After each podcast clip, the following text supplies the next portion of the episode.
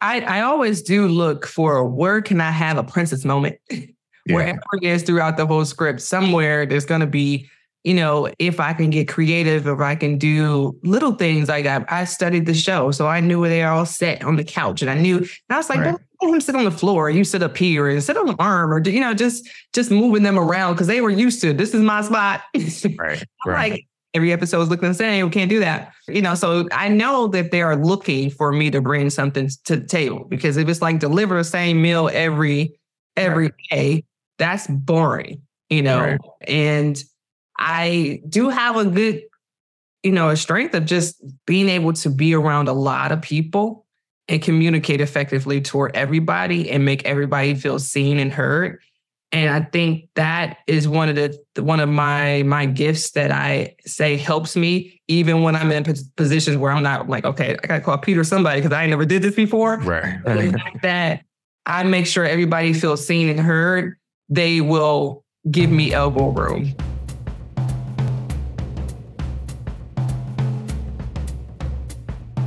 Let's Shoot with Pete Chapman is a podcast on directing for anybody that's quite simply ever watched anything.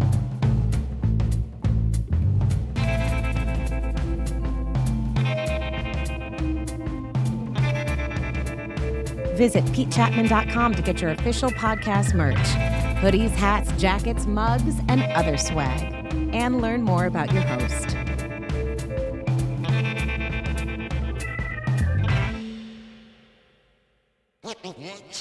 All right, what's up, people? Welcome to episode 56 of Let's Shoot with Pete Chapman, starring Princess Monique Filmz. We're going to get right to that interview shortly, but first, want to welcome y'all back. Hope you enjoyed last week with my man Mo Marable. Lots of gems, got a lot of great reviews. Got a note from from a, a buddy of mine, fellow filmmaker, who said it was his favorite episode ever, and I feel like that comes from you know when the kind of heart to heart, true anecdotal welcoming into one's journey in this crazy game that we call directing or just being in an entertainment career at all. So Ric Serena, appreciate you for the for the note, my man, and am inspired by what you keep continuing to do. He's a, a, a guy I worked with. He edited something that I shot for ABC, Disney, and Walmart before I was doing episodic work. And he's, you know, racking up all kind of awards and projects as a director, producer, editor, cinematographer. He kind of does it all. So he's a guy that, you know, I'll throw this out there that I think folks who are looking for emerging directors, y'all should take a look at Ric Serena, R I C S E R E N A dot com. Uh, really talented cat. But as far as the news for this week, not much to report. I'm not going to keep commenting on the strike and the lack of a deal from the AMPTP with SAG AFTRA because it's kind of a, you know, who knows what's going on in the room. I say that every week. So I ain't really got shit to say about it because it will be uninformed, it'll be conjecture, and it will be a minute of time that could be devoted to nothing, something better, or to getting to Princess Monique Filmz quicker. I did ask my wife, you know, what should I talk about in this intro today as we dropped off our daughter at school? And she said, talk about the documentaries you've been enjoying. So I will. I've recommended this to a few folks. We we watched the Beckham documentary on Netflix. And I gotta say, it was dope. I was aware of Beckham and his journey, but I wasn't totally aware of the like specifics of what he had done and kind of the trials and tribulations that he faced as a soccer player, but also as a as a worldwide celebrity. And you know, I, it's directed by Fisher Stevens, who does a hell of a job as a director on the documentary. I, I love. I won't get into plot because I, I feel like you just watch and you'll learn, but I feel like the the stylistic approach to the documentary is really refreshing in the sense that it feels very it feels as casual as you can feel with a worldwide megastar. But he also has a technique of these very close uh, you know, it's interesting. I don't know if it's a wide angle that's close up or if it's a telephoto lens and it's just a very tightly composed shot. But the camera is very tight on Beckham's face and other, you know, players that he played with and played against as they watch highlights and they do a little bit of a light reflection of of the TV or whatever they're using to project this game footage. And you just see the, the little hints of memory and, and facial flickerings that happen as they relive what they've done. And I think it's a really powerfully put together technique. And, uh, you know, there's also a thing that I, I, I remarked on where I remember there's one interview with a fellow soccer player from the British team where Fisher's interviewing the guy as he walks down the street and the camera's behind him and it almost feels like you're like trying to catch up and keep up with this guy as he tells you, you know, whatever information about whatever question he's being asked. And so it's it's super casual. I love that approach, but overwhelmingly the the journey of Beckham is something that's kind of crazy. Like if you wrote it, I always say sometimes you watch these documentaries and it's like if you wrote it, it would be bad writing when you presented that script to someone because they'd say this is this is bullshit. This is this is too easy. This is you know too manufactured. The emotion, like come on. But when you watch someone's real life journey, you realize just how poetic life can be, and it can be a reminder of what we can do in our scripts, but we have to find a way to earn it in any narrative work that we put together. So that's my ramblings on that. Check out Beckham. Also, check out Messi Meets America, which is on Apple TV. Another great soccer piece, which is kind of connected to Beckham. My dog is going crazy in the background, so hope that's not being picked up too much by the mic.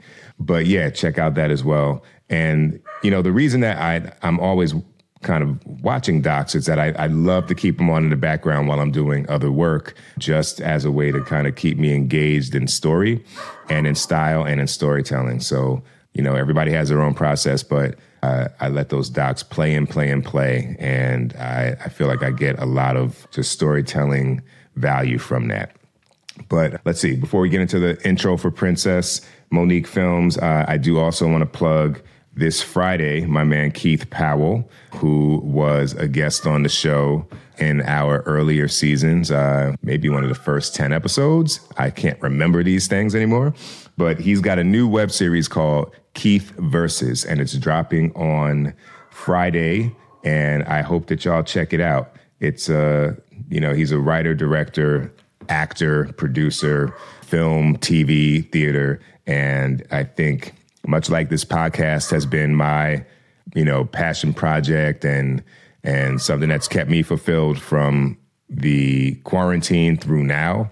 This project, Keith Versus from Keith Powell, has been something that's powered him through this strike that is going on more than six months at this point. So, Keith Versus drops Friday. Check it out. In the meantime, we're about to get into this episode starring Princess Monique Filmz. And let me tell you a little bit about her. She has directed episodes of Greenleaf, Blackish, Our Kind of People, First Wives Club, The Goldbergs, Grand Crew, Run the World. She's done a variety of short films. Sorry, I my dog is wilding, but I this is my time to record the intro, so this is what y'all gonna get. She's won a variety of awards for her her short film, The Call including Best Short Film, Best Director, Best Overall Film at the San Francisco Black Film Festival. She's an alumni of the Disney ABC Directing Program, class of 2020. So we were right after one another. I was 2018 to 20, I believe. And I guess she was, I, I don't know, I'm gonna mess up these years, but I got to meet her when I would come back and speak to the cohort much like myself, and I think I mentioned this in the interview, we're kind of a mirror image of one another. She released her autobiography, Hood to Hollywood How to Stop Waiting to Be Discovered and Discover Yourself, in the summer of 2022. So, much respect to a director, author. She received a proclamation from the city of Warrensville Heights, Ohio, which declared October 24th to be Princess Monique Day. She's traveled the world as a high fashion runway and print model for Ebony and Jet magazine as you can see, the list goes on and on and on for Princess Monique Filmz. So let's get right to it. Here we are, episode 56, starring Princess Monique Filmz. And apparently, the introduction has been sponsored by Motown the Dog. Roll sound. Speed. The interview. Take one. All right. So tell me about Officer Barry. and that how we started this party. Okay. okay. All right, Pete Chapman, I see you. Officer Barry. Okay. I got a guest star role on the Steve Harvey show. And it was the very first role I believe I got. When I moved from Cleveland to LA, I thought I was going to be an actress. So, you know, I was pursuing that. And yeah, that's the first role I ever got. But it was a cool thing because Steve Harvey is, I always say, he's kind of like an uncle to me. I've been knowing him since I was nine years old. And that's actually where we got reconnected, you know, and to be on the show. And I waited to after I did my part to go up to him afterwards because, of course, I had grown up since that little nine year old girl.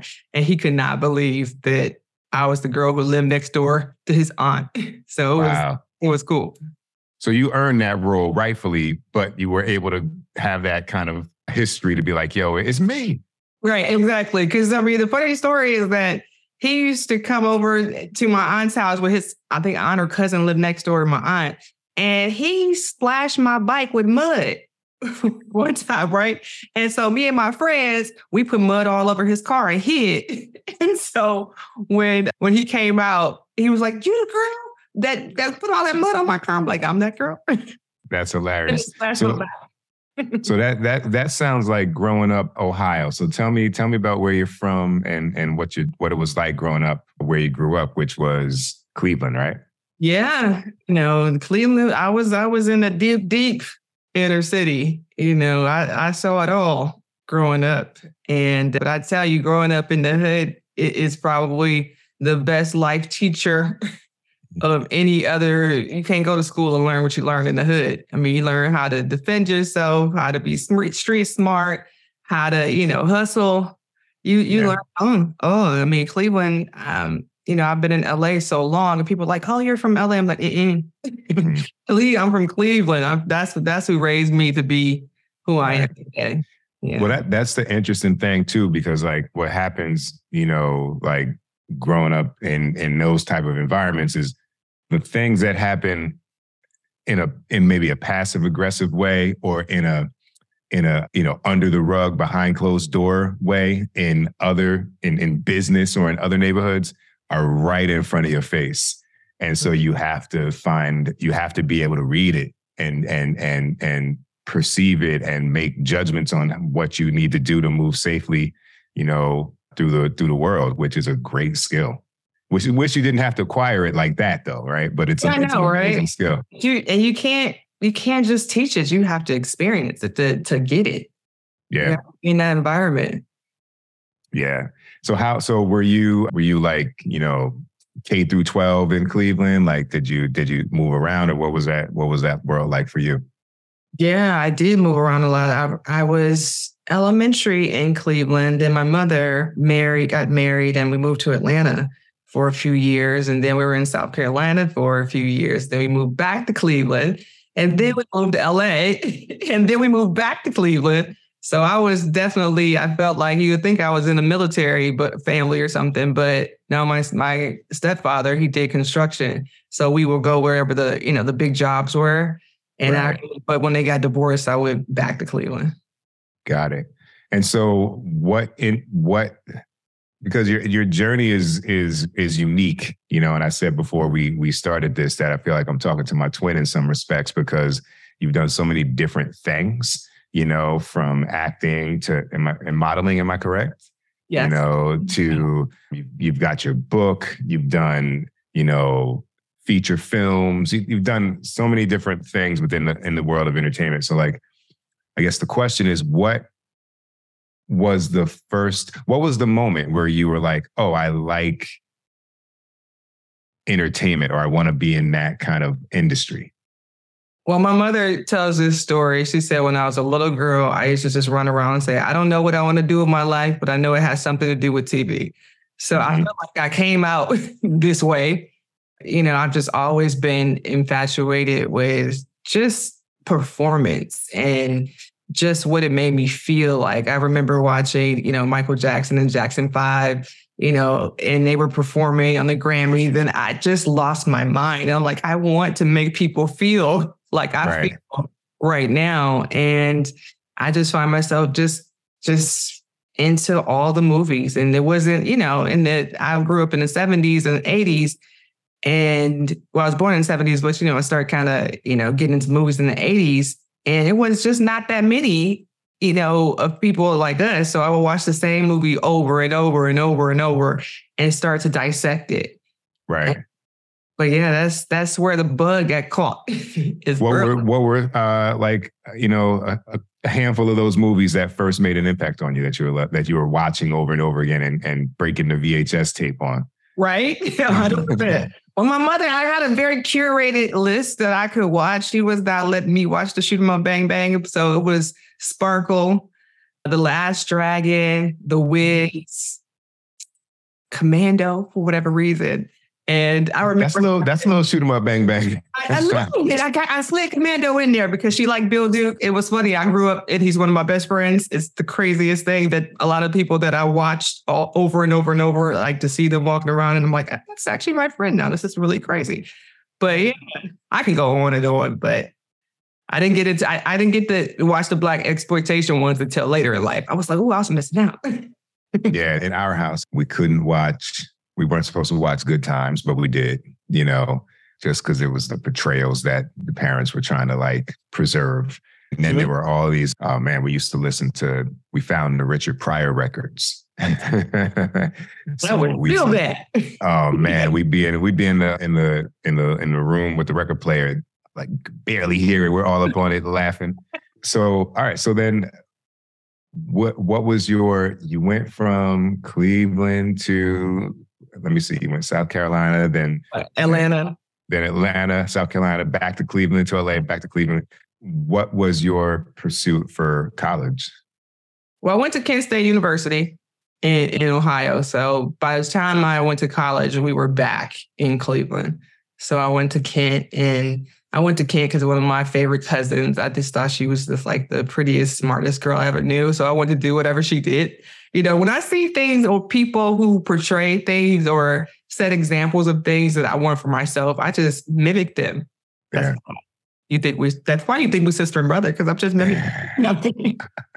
no, but you have it's like that's such an important thing. If you don't have, if you don't see it, it's not possible, right? Like, and and and when you have very few examples of what it is you endeavor to do, then of course it's like, you know, how many of us are going to be like, oh man, Spike Lee. You know what I mean? Because like if you're of a certain age and this is what you do, that was the North Star.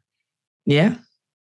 Yeah, 100%. I mean, I, you know, I wrote a book, but I mean, it was, I one of the reasons why I wrote a book too, it was one, not just because I saw, I saw you write one, but I was like, I'm not skilled enough to be writing about directing like that, but I'm skilled mm-hmm. about, enough about my life and about the lessons I've learned along the way on this journey but it was too that I was going to the bookstores because I was always a big boards, Barnes and Nobles, Borders. I stay there all day just reading. But I couldn't see, I didn't see any books with our faces on it. Right. And, and my old pastor used to say, you can get mad about it or you can do something about it. So I decided right. to do something about it. Right. Well, let's let's talk about that since we're there. Because for me, it was you know I had the similar thing. I was like, well, I can't really write about directing either. I feel well, I could, but people would be like, well, who are you? You know what I mean? but it's like let me write about the journey because that will be something that somebody will see and maybe keep them from quitting. Yeah. Um, so what was what was the evolution? Like you've kind of talked about the evolution of your book, but like specifically, what is what does the book get into? Yeah, I cover to cover. One of the things I was also doing was teaching acting classes in between my directing gigs, whatever I could get so I can kind of keep that instrument sharp and learn and get to know actors. And I just kept referring them to this book, that book. I'm like, I'm gonna give some people a lot of money. Like I'm mm-hmm. telling all these kids, and they would buy all the books and and a lot of the things that I was telling them to buy the books for were things that I actually lived by. And right. so, well, I was just putting in my own book, and they can buy my book.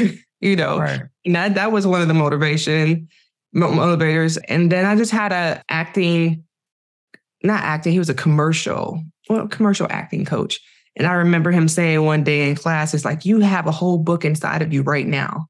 And I was like, really? You think so? And that just stuck with me. And so I just started writing and feel like it took me forever to, to finish this book. But I had a back surgery and I was like, well, I got to sit around for a little bit here. So I had no excuse. I had the time. So I finished it. And did you, so wait, so it's called Hood to Hollywood. Yes. And when did you start writing it?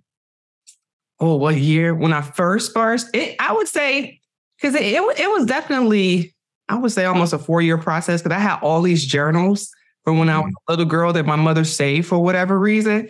And so, I mean, it had to be at least 50 of them because I, I just love journaling all my life. Right. I was like, I want to find the journey in this journaling. So I probably was just combing through those for probably a good year, just writing stuff down that stuck out to me. And I'm like, oh my God, I used to think like that. you know, that's where I Uh-huh. used to be. But I remember having a revelation to the next thing. So, man, I don't remember the exact year, but I would say the research and the journaling and putting it together and seeing how long, you know, how do I put this into chapters? That probably took me about two years Yeah. in my Yeah. time. It's a process too. It's like you got to find the narrative and then you got to, it's like editing your episodes. Like you're like, man, that's a really dope story, but uh, I don't know if it really fits the book, you know? Right. And how did you record it? I, I feel like you were hinting at this. Did you did you did you type it and write it, or did you like speak it? I I would say a little bit of both. I I I typed a lot of things like just charting, you know, you gotta start when you're born, you know, and just trying to find what are that, what are the most pivotal stories that I can remember from different eras. So I was just kind of mm-hmm. here is where I, you know, when I lived in Cleveland in the in the hood hood. Like, you know, I just Right. took the hood for itself and and looked at all the lessons and all the things that you know, and then I just just took like a beginning, middle one in or up to where where where I am at that time. Now I feel like I got another book because we've learned a lot. Yeah, yeah. and all the different things. Yeah. But yeah, I just I just started at, at the very beginning with my earliest childhood memory. And just, you know, and once I got like I felt like I had everything that I wanted to say, then I tried to figure out like how do I put this into a chapter and just have that there. And so I ended up with 15 chapters. Yeah. Will there be another book? Yes, sir. Yes, sir. All right. Well, I mean, I can tell you this. So, one of my favorite books, I've always, I always say it's the Bible for me, and then it's The Success Principles by Jack Canfield. So, and he's a big believer of the law of attraction. And I actually went to a conference that he was speaking at, and he started talking about writing a book and all these different things. And he actually was a publisher, and I was just like, okay, if I'm writing a book, Jack Canfield has to to publish my book. So his publishing company did publish my book. And I sat down with him uh, at that time. He said, Let me tell you how you set this up. We're not doing one book, we're thinking about a series of books. So, Right. Right. uh, so Hood to Hollywood, and my the tagline is how to stop waiting to be discovered and discover yourself. So the first one is my story, my journey, but like the next one would- be like Hood to Hollywood for the director. And I sit down you, and then you tell me your story and all the director friends that we know and put it well, like the chicken soup for the soul. I want to do Right. one for the actor. I want to do one for the writer, and so on and so forth. Right. I love it. I love it.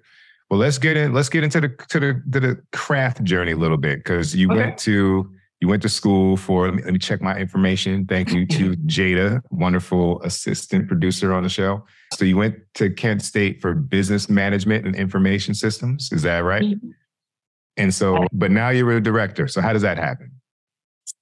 Well, I was saying this first started at Kent State University. I went there I, about because my cousin went there and I thought she was awesome, but they also had a really good fashion design program. Mm-hmm. So I actually went originally for fashion design and I had this awesome counselor and she let me do all these classes early so that you can kind of get into it versus that, you know, fundamentals 101, all that.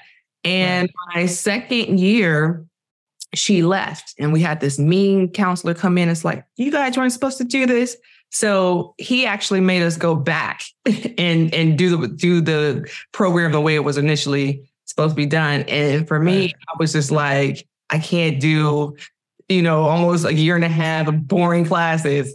So I decided, like, okay, what else can I do that no matter what I do, it I can apply it. And so that was business management. And I always was so into computers. And so I'm like, I'm interested in that. So I'll do that second.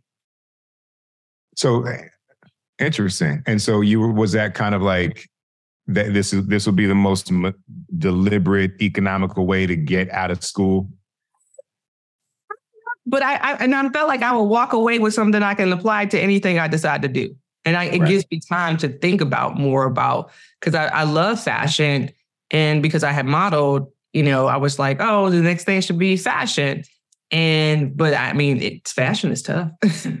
so, but I actually did more modeling in a, in college, and and so I, from there, I just was struck by the at that time in front of the camera, like you Uh-huh. know, just doing me and and and letting my mother and everybody be so proud of me on the runway and Right. taking it, right. So the so behind the, the behind the camera bug wasn't really, you know, snapping at your at your feed just yet. No, no, it it didn't even hit me that it was a possibility until many, many, many years later. That's once once I came to LA.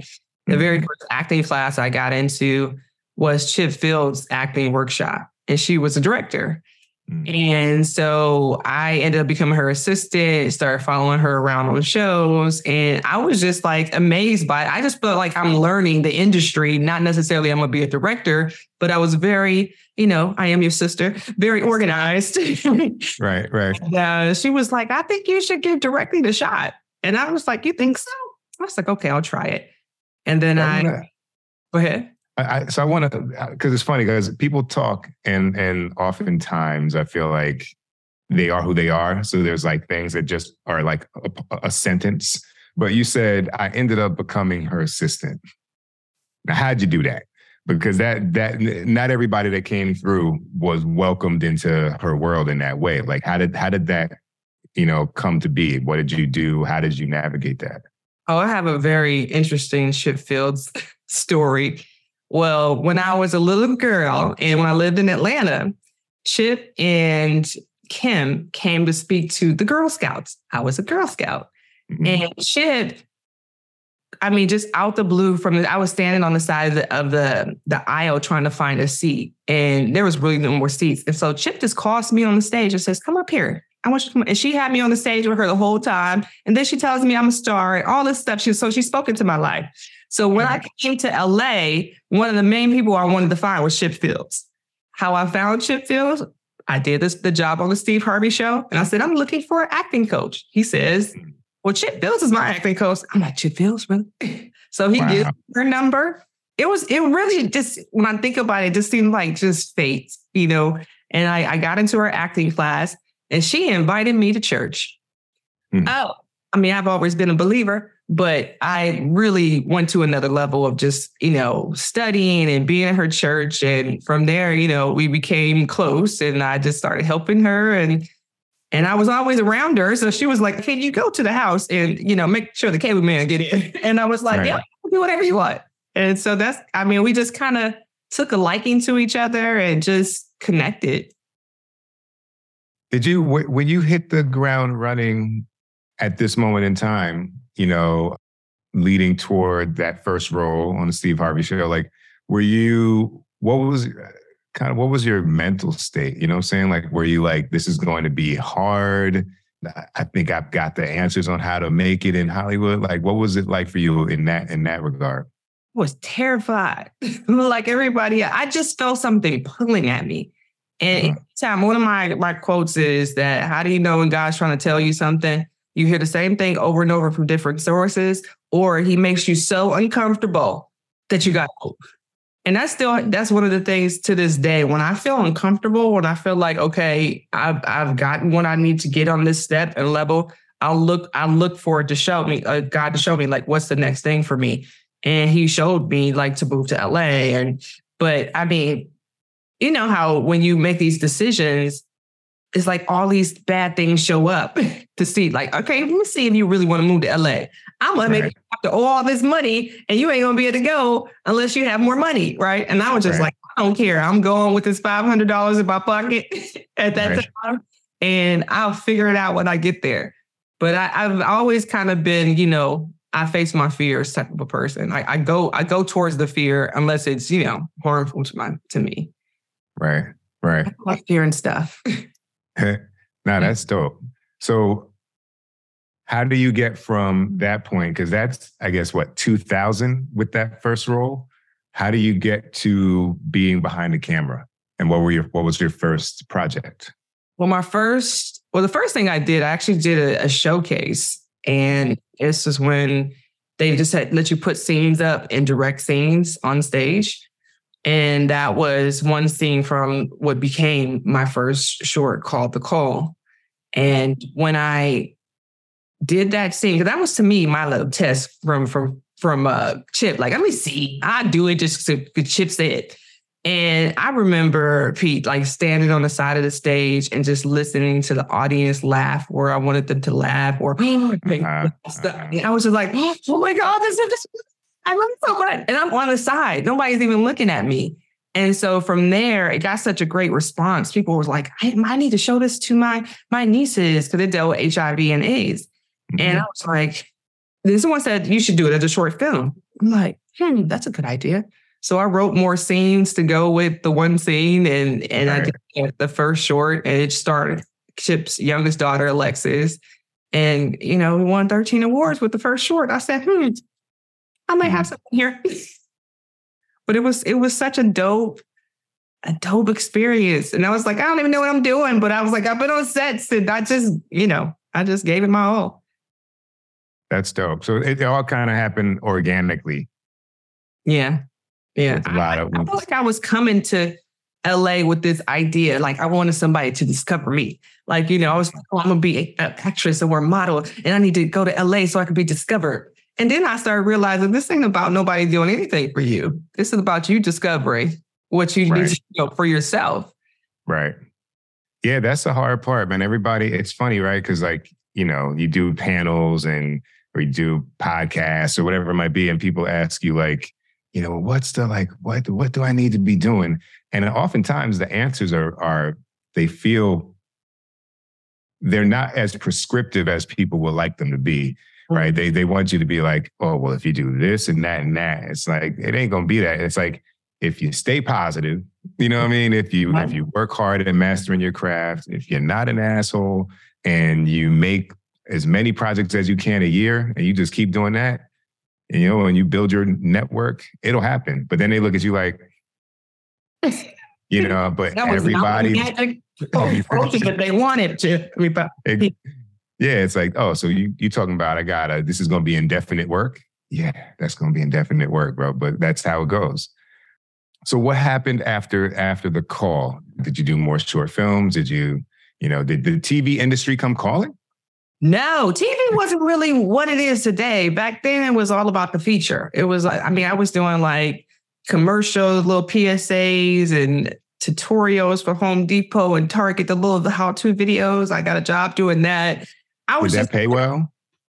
It not really. I mean, it was okay. It was. Yeah. It wasn't like you know to say pay well to you is like no, it wasn't.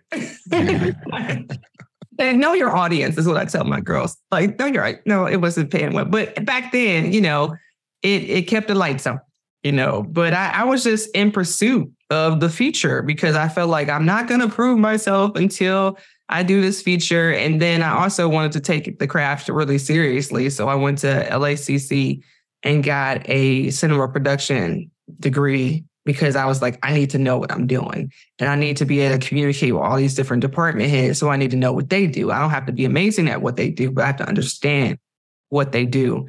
And so I did that while I pursued the feature. And the feature took 15,000 years. It took about 10 years for me to actually get one. Right, right. And what was that? It was called Seasons of Love. And it, it aired on Lifetime had Taraji P. Henson and Gladys Knight and Method Man. I, I always say this one thing I is that things may take me longer. I, I may have to wait longer, but it's always like an extra big payoff. Like to have, I mean, I'm directing Oscar nominated actors and Grammy Award winners. And I'm like, I, it could have just been Tyrone and them, you know, in my, my first, but that, that wasn't my, my thing. My first feature had stars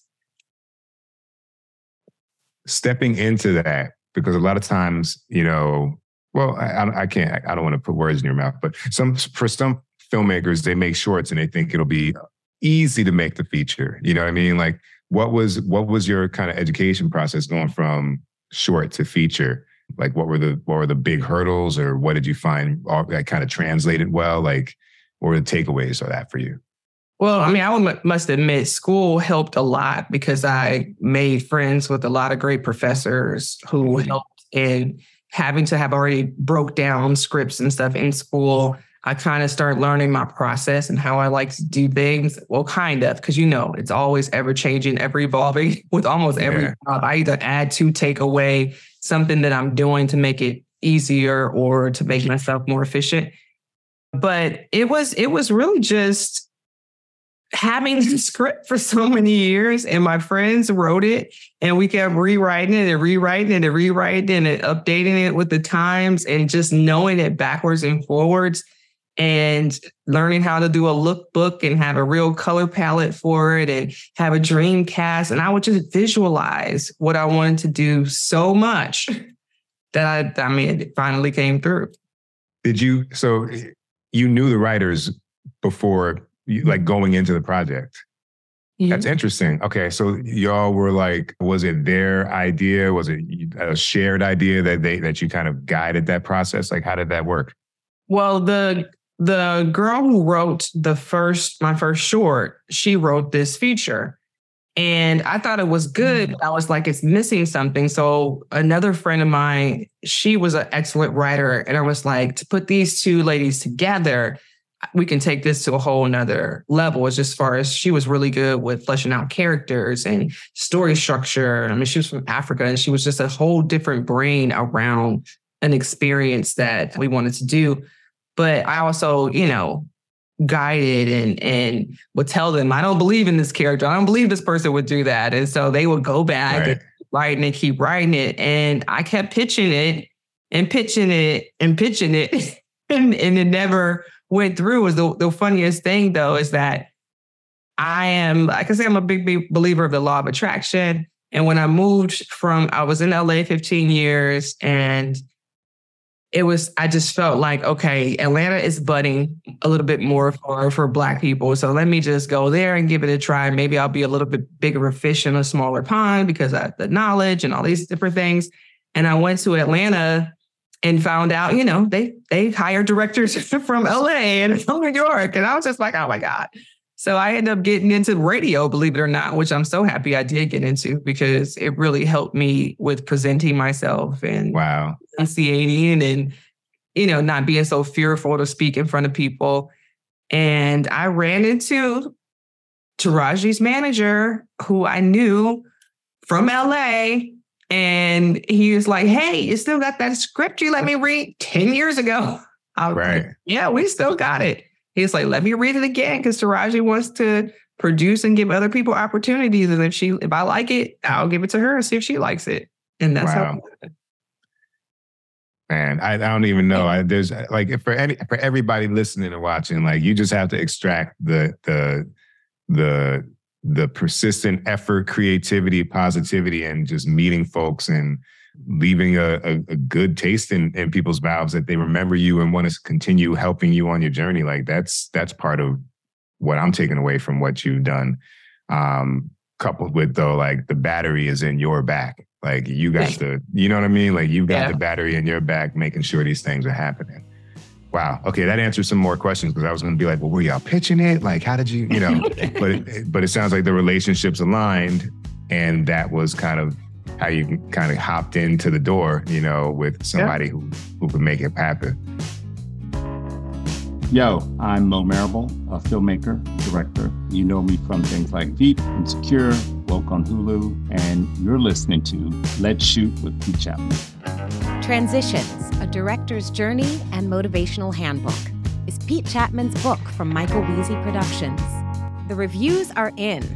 Greg Berlanti says, There's a reason why everyone who works with Pete falls in love with his work. The lessons he imparts here are invaluable. Do yourself a favor and read it cover to cover. From Sera Gamble, Pete's sharing gold nuggets that will spare you a ton of wasted time and help you channel your drive, talent, and ambition in the most productive way. And from Jesse Williams This business has everything to do with preparation and expectations. Transitions grounds lessons in reality while empowering our artistry to run free. Not an easy balance to execute. Transitions, a director's journey and motivational handbook, is available on Amazon and anywhere else you get your books. Don't forget about your mom and pop shops, people.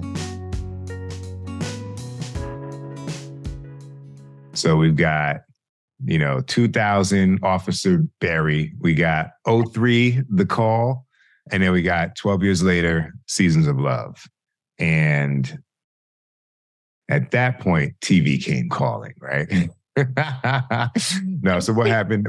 What happened after that? You would think nothing. I'm like, I finally did a visa. I finally crossed this thing. You know how we have this checklist, and I realized that the checklist never ends as far as the things that we have to do. You haven't done the first season. You haven't done this. You have done that. So was it you haven't done the feature? So I had thought I have arrived. Give me the jobs. Right. Nothing. Right.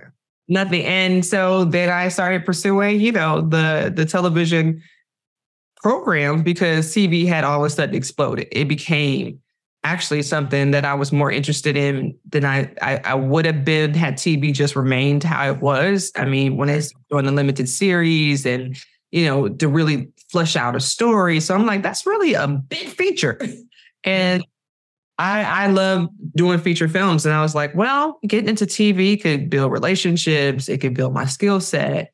So I started pursuing you know, the programs, which took me forever. yeah. It was not easy. So how did that what was your what was your program journey like? And and I and I'll and I'll say this too, you know, this season of what we're doing now is is probably only going to be director conversations. A, because of the strike, but like B, because I really want to have folks be able to kind of get a sense of what this job and journey and, and lifestyle looks like. So if there's ever anything you want to lean into tangentially, you know, it, it's the right place to do it. But what was, yeah, what was that journey like for you? Like going from from a film now on TV, you know, that people can watch with, you know, Academy Award producers and whatnot. Like, what was the evolution of, that, and how did that journey go from that into the TV programs and then on to directing your first episode? Well, TV I I would say this. One thing about the the directing programs, I tell the girls that I mentor the same thing. I believe you have to apply. One, you build a skill set when you apply, but I also believe that you're putting energy into the thing that you want to do, even if you don't get into the program as well as, you know, they have these databases, they collect all this information. So they may call you for an event, they, you know, because you're now on their radar and on their list. So these are things that are good, regardless of whether you get in. And I applied so many times to the ABC Disney directing program that when they called me, I didn't even remember applying. I don't even think I honestly, I don't think I applied the year I got in. I hmm. think what they were looking for was something very specific. And so they went into the database and found me and mm-hmm. told me I was a finalist. And I was just like, did I submit? Like, I can't even remember because I have been, I, you know, submitted for so many. Right. And, and, but when I first got in, you know, it was 15 of us and I did a lot of my interviewing on Zoom. So when I went to the first meeting, it really shocked me though that. What year was this? 18? No. We, I did 19, no, yeah, it must have been 18 to 20 because I, I did 2016 to 2018. Quint, you're right. 18 to 20, because we we also got a COVID year. yeah. hard time. But uh, when I went in though, just you know, it's 15 of us, and you know how the numbers are with black women in the DGA. So I was just like, how in the world am I the only black woman here? And it just I go back to this old saying, don't get mad about it, do something about it. And I was like, I'm gonna be the first one to get my episode. I'm gonna get all, the most episodes. I'm gonna make it so that when they they'll want to open the door for more people that look like me. I felt like this responsibility. It, I mean, of course, we're trying to do my own journey, but we know we have to, to to open the door for for other people that look like us. So I I was the first person to get my first episode, but it didn't come through the program. It came from my other hustles. you know, going to the brunches that Jeff would have. I was not even in DGA, and I, Jeff is in Atlanta. Jeff Byrd. So that's Jeff Jeff Byrd, yeah, who, who was uh, also on the pod, but yeah, good good brother making all the connects. Exactly. So he and I had met him when I did Seasons of Love because he asked me to be on the panel for Pan African with right. like this plethora of, of directors like Charles Stone and Charles Murray. It was crazy. But after what was that about the the directing program? Oh, Jeff. So Jeff had invited me to a, a brunch and I just so happened to sit next to the showrunner of Greenleaf. and it was on my vision board. and uh, Clement, Clement Virgo. Yeah, Clement Virgo. Yeah. And I was super excited. I knew him in name. I just didn't know what he looked like. So when I yeah. realized it was him, I was like, oh, that's my show. and I started breaking down the episodes of what I liked. or You know, just so happened to be the episodes that he directed that I was really uh-huh. about. I mean, just, just so happened, huh? right. And so he, I told him, I said, you know what? I said, I, I live in LA now, but I'll fly myself back out to Atlanta. I'll put myself up. I'll do all the things if you let me shadow on Greenleaf. But I told him, this is when I kind of felt like things shifted for me. Okay. Is I shadowed many times before that. But I was at a point of I've got to get bold about this thing. I gotta, I gotta do something. And so I told him, I mm-hmm. said, I'm only gonna do that if you highly consider me for an episode. If you're not going to highly consider me for an episode, I don't want to waste your time or mine. and I was like, oh, okay. And yeah. he let me come shadow, a shadow. And a year later, I got an episode of Greenleaf. I love the word choice too, though, because, you know, you highly consider is like I understand it ain't a it ain't a locked in thing and you can choose otherwise, but I want it to be, you know, I want you to understand how serious I want to do this when you review my performance. And that, you know, that that's a thing that I would share for everybody listening. I probably have before, like, and maybe I'm giving away secret sauce, but you know, like, like I don't, I have in every meeting that I have, like I, I conclude it with a like very clear and direct, like I, I hope I have the opportunity to direct on your show for these reasons. You know what I mean? And like 95% of the time it works because I think that there are a bunch of people who are taking a meeting who maybe don't even want to do it. They're doing it for a relationship or somebody told them to take it. And it's like, you know, this this little bit of directness that you're talking about, it's not an overwhelming thing that people are doing. You know what I mean? And, and it really makes it clear, like when they're considering like, you know, a bunch of people from last year who did the show, who who who didn't want to be highly considered, but you said that you wanted to be. It it really it, it makes that decision hard for them to just sweep you under the rug, and over a long enough timeline, like you know, it's it, that's how you get those things to break through. Because I did the same thing. I shadowed on that show, you know, for a month, stayed at my boy's place, like no, you know, nothing was paid for, all me. All right. I mean, but like got the episode. So it's a testament to them for even you know, without a formal pipeline, you know, taking you, me, Crystal, you know, mm-hmm. and and helping us get into the game with one hour dramas. Yeah. Yeah. It was Oh, it was a beautiful experience because, you know, being able to shadow and everybody knows you. And then when you come back to do that episode, they're rooting for you. Like they're not gonna let you fail. You know they got your back. It was it was beautiful. And did you so am I am I tracking this right? You that was your first episode. So what you were in the Disney ABC program, but you got your first episode on your own on a on a Lionsgate owned show. Yep. I love it. So they probably like over there looking over here like, what? I know. I had to miss like the first couple of meetings because I was doing the episode. They're like, oh, this girl's not playing. I was like, I was Skype in. you know, I'll zoom in. Yeah. That's what's up. Yeah. So then that that probably raises their assessment of what they can do with you, right? Because I, you know, my my my thought is that these programs need successful directors to bolster the reality that the programs are are performing, right? So they see you working and it's like, oh, maybe now it'll be easier for us to get her a show because it won't be the first one. Somebody else is taking that swing. Mm-hmm. So how did you, when you came back from Greenleaf, how did you begin to navigate the waters of the program?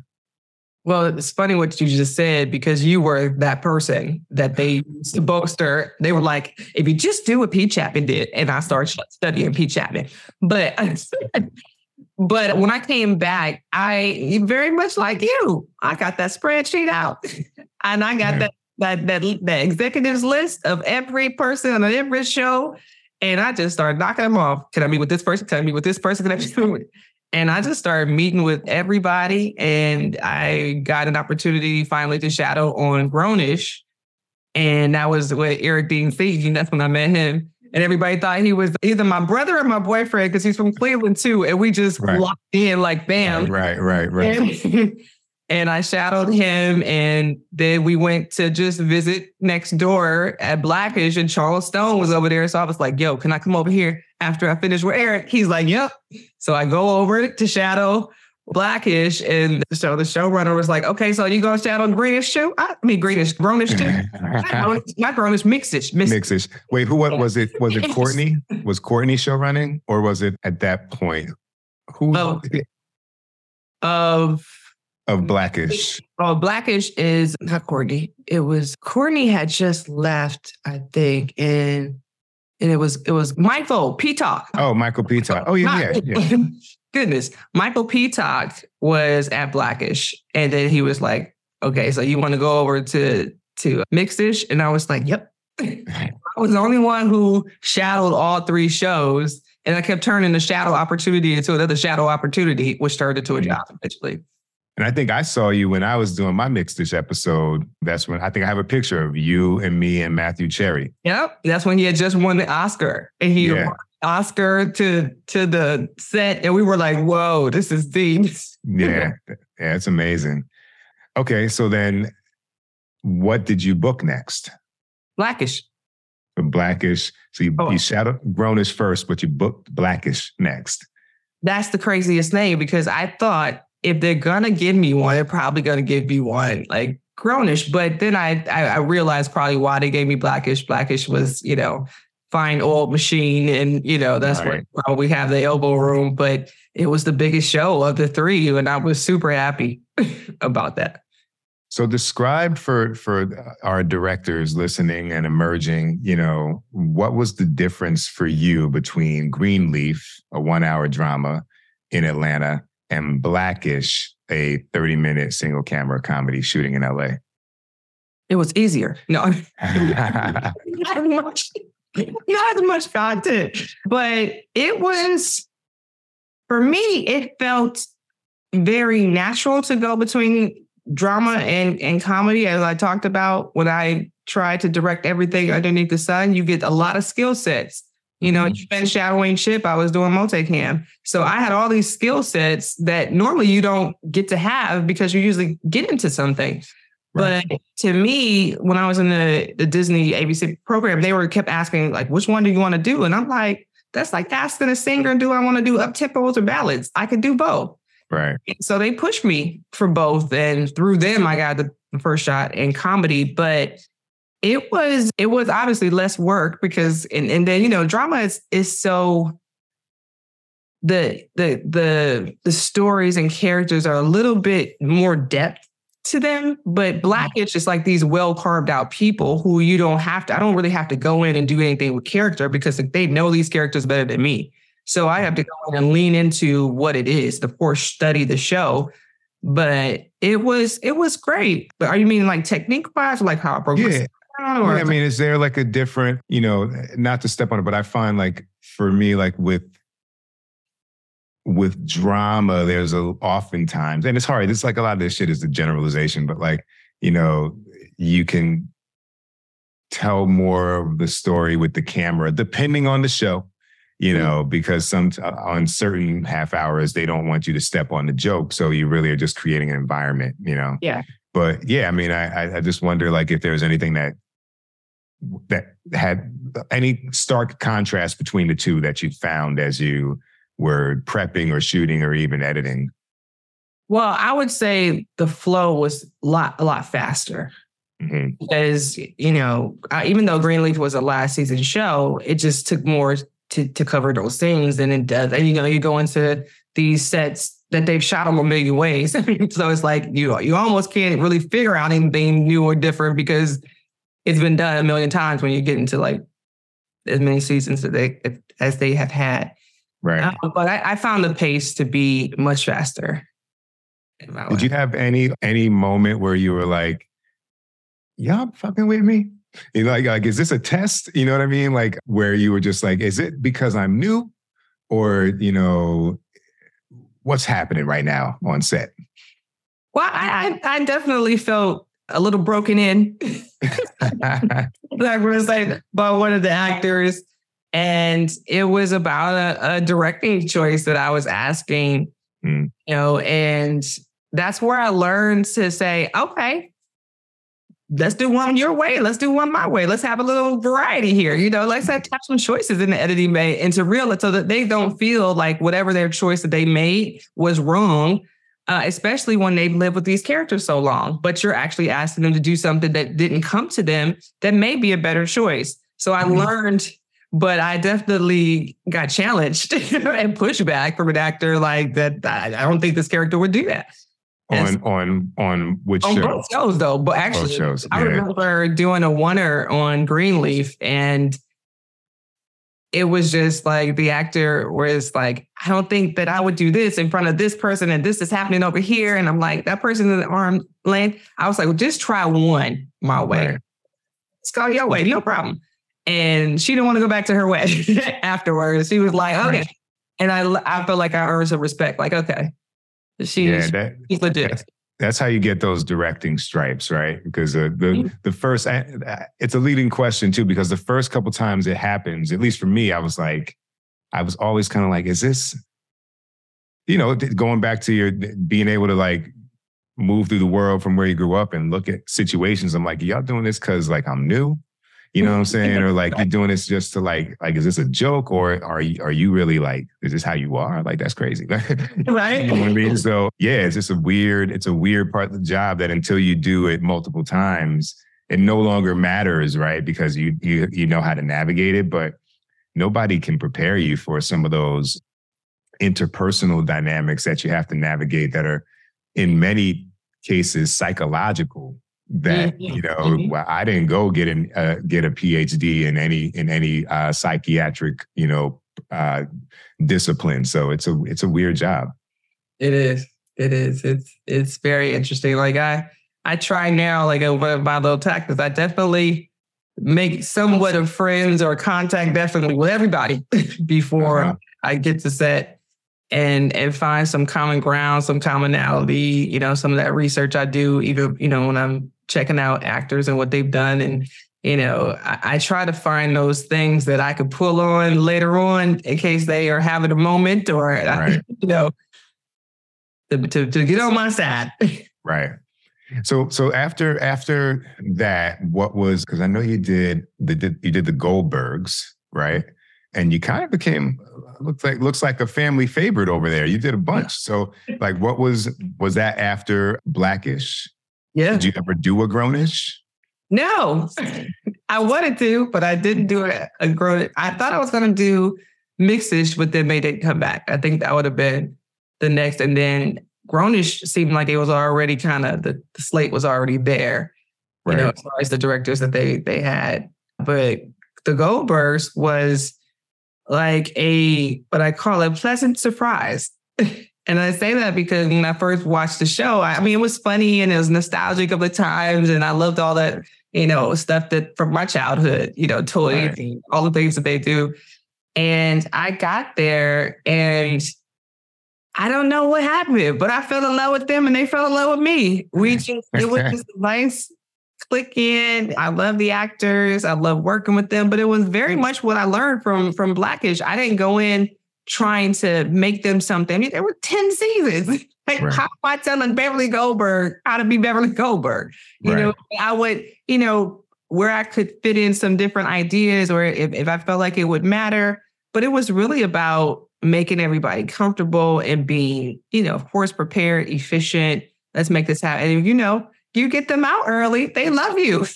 now that's that's something that with some directors that I've spoken to at this moment in the career that we're talking about, I've come across directors who've been like, oh, you know, I'm, I, it's just traffic cop or, you know, uh, I, you know, what you're talking about is a fact of life, they look at as a negative. So like, yeah. how did you, how did you come to understand that dynamic and, and, and work in a way where you're still energized to help this show achieve the best episode that it can from this particular script?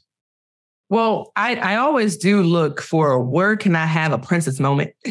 Yeah. Wherever it is throughout the whole script, somewhere there's going to be, you know, and I think to me, it just made sense. It, it didn't make sense to go in trying to remix stuff. But if I can get creative, if I can do little things like I, I studied the show, so I knew where they all sat on the couch, and I knew, and I was like, right. let him sit on the floor, you sit up here, and sit on the arm, or you know, just just moving them around because they were used to this is my spot. right, right. Like every episode is looking the same. We can't do that but like we had a couple things we do did like a turkey brace or whatever and so i was like here's my moment to do something different we're outside of the, the house and we're you know and let's do some slow motion of him running or you know so i know that they are looking for me to bring something to the table because if it's like deliver the same meal every every day that's boring you know right. and i do have a good you know a strength of just dealing not dealing with but just being able to be around a lot of people and communicate effectively toward everybody and make everybody feel seen and heard. And I think that is one of the one of my my gifts that I say helps me even when I'm in positions where I'm not like, okay, I gotta call Peter somebody because I never did this before. Right. that I make sure everybody feels seen and heard. They will give me elbow room when I need.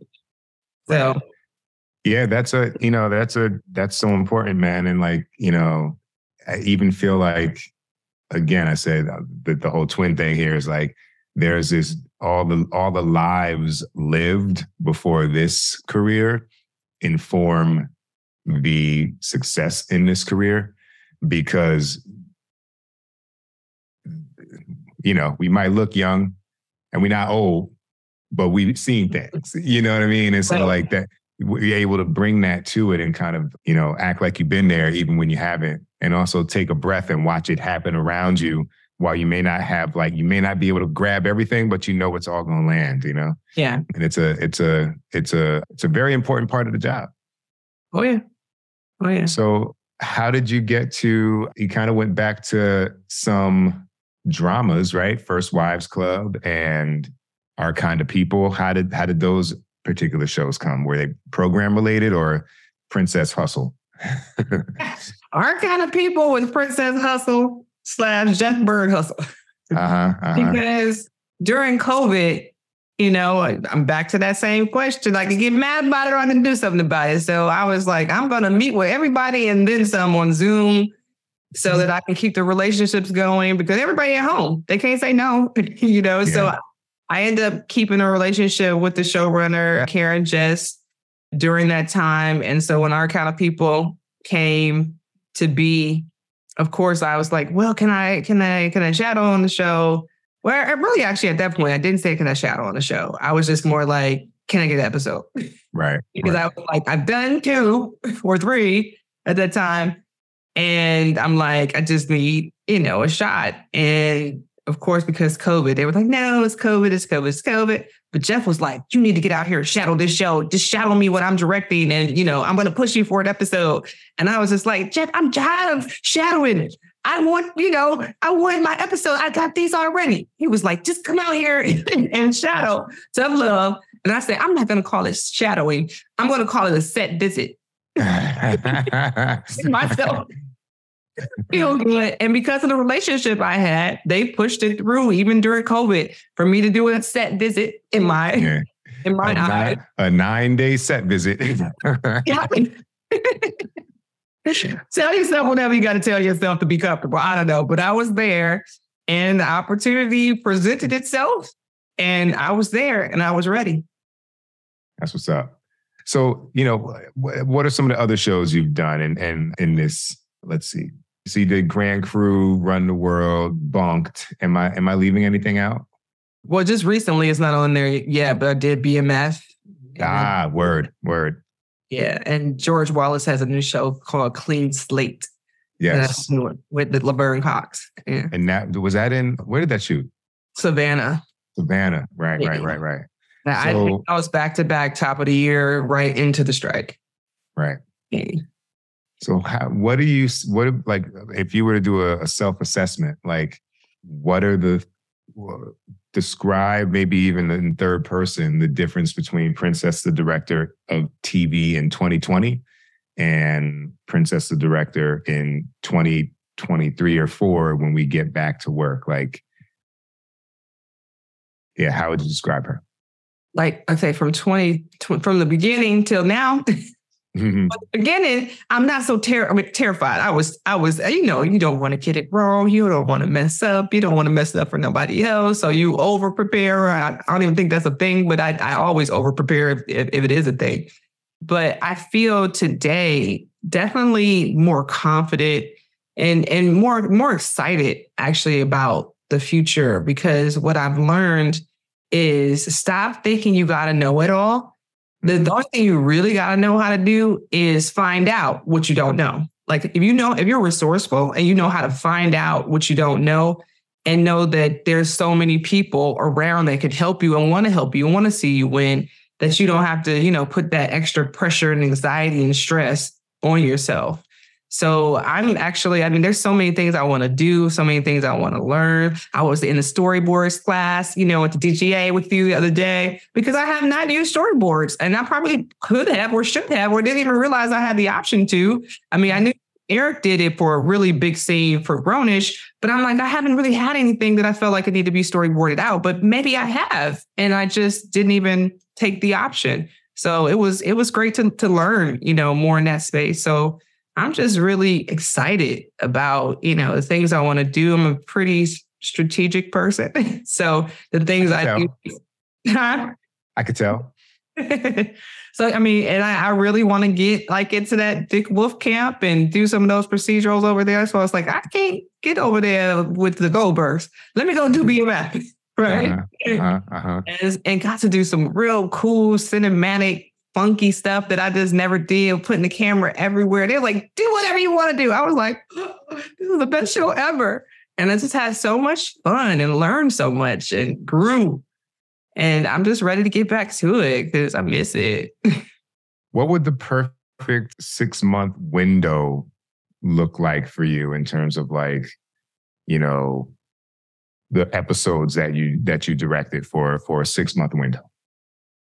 The ones that I I would like I said I, I really want to do some procedurals. I'm I'm a big Law and Order, Criminal Intent. I want I've never done those shows, but I've always mm-hmm. been a fan. I like to do shows that I'm a fan of because right. was, you direct what you're a fan of. It's super exciting, you know. And it's kind of weird. and when I say weird, because you watch these people on TV, and then all of a sudden you're in the room and they're walking around. It's like this is kind of kind of right. It is it is weird, right? it's like people don't think about that, but you know, TV is I, I, call it my my school, my playground. So if there's anything that I can do or shows, I when when shows even come to me, I look to see is there something I can learn? Is there something I can get better at? Is there, you know, so I really wanted, I mean, I've been strategically trying to get over to the to just, you know, that's a big umbrella when you say the Dick yeah. Um, I'm I'm happy that I've gotten into the power universe because I, I like a lot of things that they're doing. I want to do more gritty stuff. But I was in a perfect world, I'll direct TV all year long and do one passion project a year. So I've been working on a feature film that I wrote for 10 years. and is ready to go. It's very exciting. So I put I'm putting a lot of energy into it right now during this time. And so I definitely want and love TV and I wanted to come back, but I think I'm most excited about finally being able to say I produced it right and, and directed something. Right. And then that will feed so many more of the TV things that you want to do because there's always that, you know, correct or not, perception that feature directors are, you know, your more yeah, the better pilot directors or whatever it might be, you know. So that's a that's a smart smart move. Thank you. So we're rounding third, as I like to say. Tell me about the real black unicorns. For those watching, you see that on this T-shirt here.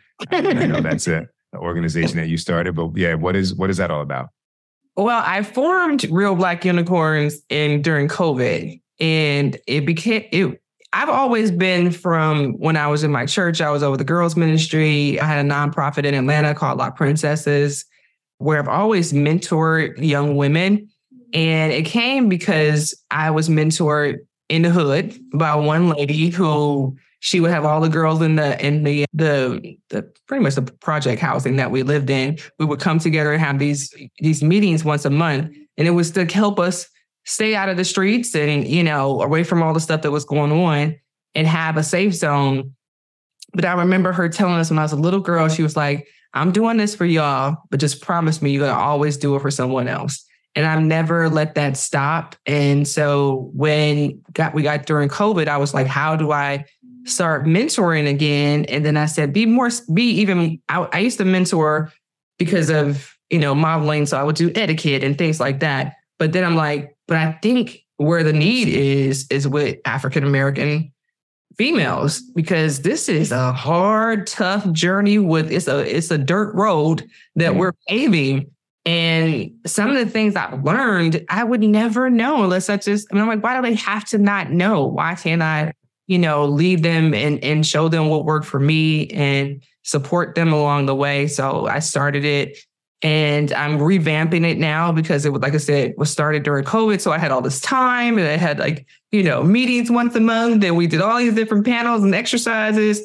And now I became a, a working director, but my my heart and my passion is still as strong for the the organization as it was then. So we formed like now a complete nonprofit and just revamping how I'm going to do it so that I can still be effective, but also understand I may not have as much time as I used to. Is there a particular way folks can support at this moment? Yeah, I mean, come on to realblackunicorns.com. There is, you know, a way for women to sign up, even though it may say the the the membership is closed. That's just for I usually take a membership and I assess the women in three different categories so I can know how to actually mentor them or get them mentors. So there's a way that you can sign up just so you're in my database. And once we start rocking and rolling again, they'll get notified, as well as, you know, Instagram. We're around. All right. We'll so, be some, some sponsorships too. Hey, you know, we're, we're legit now. bring that, bring that money, you know? Yeah. What three qualities do you think are required for someone to make it in this business? Hmm.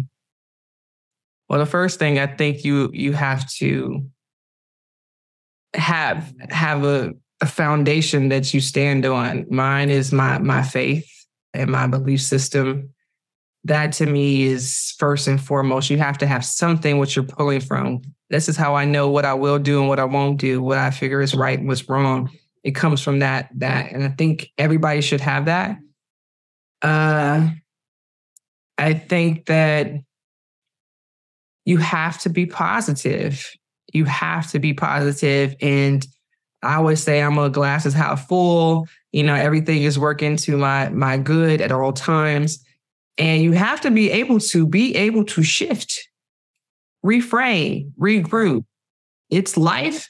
And in this industry, it's a roller coaster. You sign up for this roller coaster. Or, or when I when we're on set, I say I'm like a firewoman. I just put out fires everywhere. Because there's always gonna be stuff that pop up. And to know everything's gonna pop up you you can deal with it easier versus I didn't know this was going to happen. Something happened. Something's always going to happen. And if you can be resilient and go with the flow and be open to, I just probably way more than three things. no, but, but, it's but but it's it, I, I love it. There's this there's no wrong answer here. Right, but there but to to be able to go with the flow, I call it like I prepare. I have a plan. If all else fails, the plan is solid. It's gonna work. It's gonna be good but I'm also open to all these other brilliant people in these in their in their lanes to to elevate and to make it better. I always say, this is what I want to do. Y'all's job is to make it better. And right. it makes me so excited the whole collaboration. When people say they don't like collaboration, I'm like, what do you mean? That's where the magic is. All of this, all this smarts coming together at one time. And then I when I get most excited is when I look at the screen and something better than what I could have ever imagined just happened. And I'm right. like, that's it right there. That's right. that's when I'm like, this is what I'm supposed to do. so my last question is in the in considering, you know, how important it is for you to kind of educate and give back and you've had such a unique journey to get from from Cleveland to where you are right now. Is there anything that I haven't asked you that you want to make sure the director who is you, you know, in in, in 2000 listening to this hears? Hmm. I would say, I'm really thinking about this because this is a really good question. One, I, I hate to just go back to my book, but the when I say stop waiting to be discovered, stop waiting for somebody else to do something for you. Stop waiting or looking like somebody's going to be this person that is the end all, the be all to make this happen for you. It's it's not anybody else. It's completely you and what's inside of you and what's your purpose and what's you know what you're supposed to leave and give to this world. And until you really focus on and find what that is, you'll just be kind of grasping at things. But to ground yourself, be still, figure out what it is that you are here to do and then grow from that to me is the foundation to me has made me so much more calm peaceful happy as a person because i don't really try to be nobody else i try to be 100% of myself and some people like it some people don't i don't really care no jeff always jeff burrow you, you should care. I'm like, I really don't. Maybe I'm that old at this point. They say when you get older, you care less and less about what people say. But it's not even that I don't care about people. It's just that I understand my mission here is different from anybody else's. And I just stay within my mission and and give, you know, because that's a part of the process because you shouldn't just be a a mentee, you should also be a mentor. And we all have to give. So if you're not giving at all, nothing's going to come back. Right. You have to give but but know who you are. Know why you're doing what you're doing.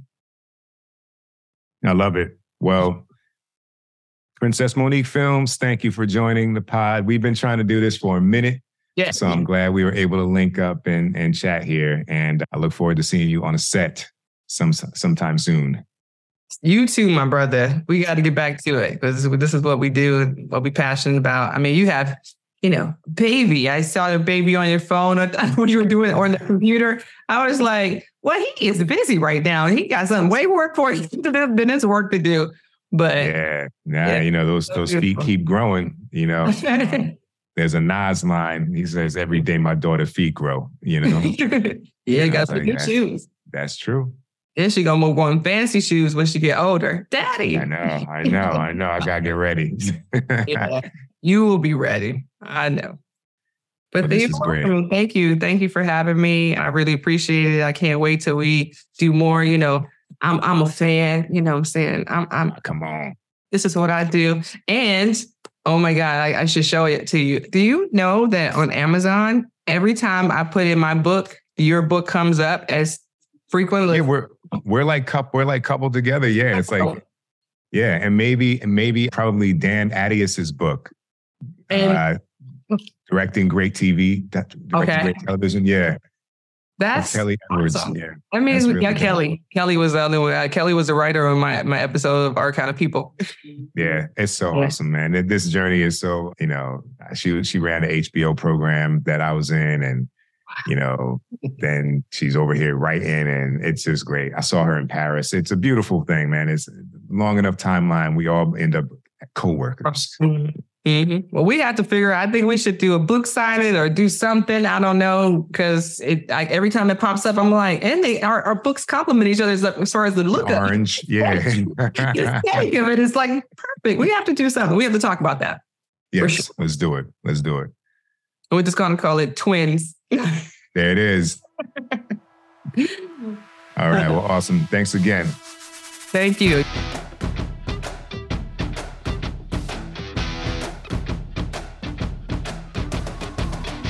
What's up, people? This is Pete Chatmon. Follow me on Instagram and Twitter via at Pete Chatmon. Follow the pod on IG via at Let's Shoot with Pete Chatmon and hit up our mailbag with questions, suggestions, or hey, donations if you're feeling like it via Let's Shoot with Pete Chatmon at gmail.com. And just in case you need to know how to spell it, that's Pete with the last name C H A T M O N. Let's Shoot with Pete Chatmon is produced and edited by the multi talented cut creator Tristan Nash assistant produced by the young mogul Jada George, and features the wonderfully gifted Kelly McCreary as our announcer. It's written by yours truly, but I mostly come up with these questions on the fly, which you've probably noticed. Let's Shoot with Pete Chatmon is sponsored by Sweat Equity, so go ahead and get your podcast swag via petechatmon.com and leave a review on iTunes if so inclined. That shit matters. All right, y'all. Thank you for checking out episode 56 with Princess Monique Filmz. And I hope you will tune in next week as we welcome director Jonathan Judge. In the meantime, of course, stay safe, spread love, and keep creating.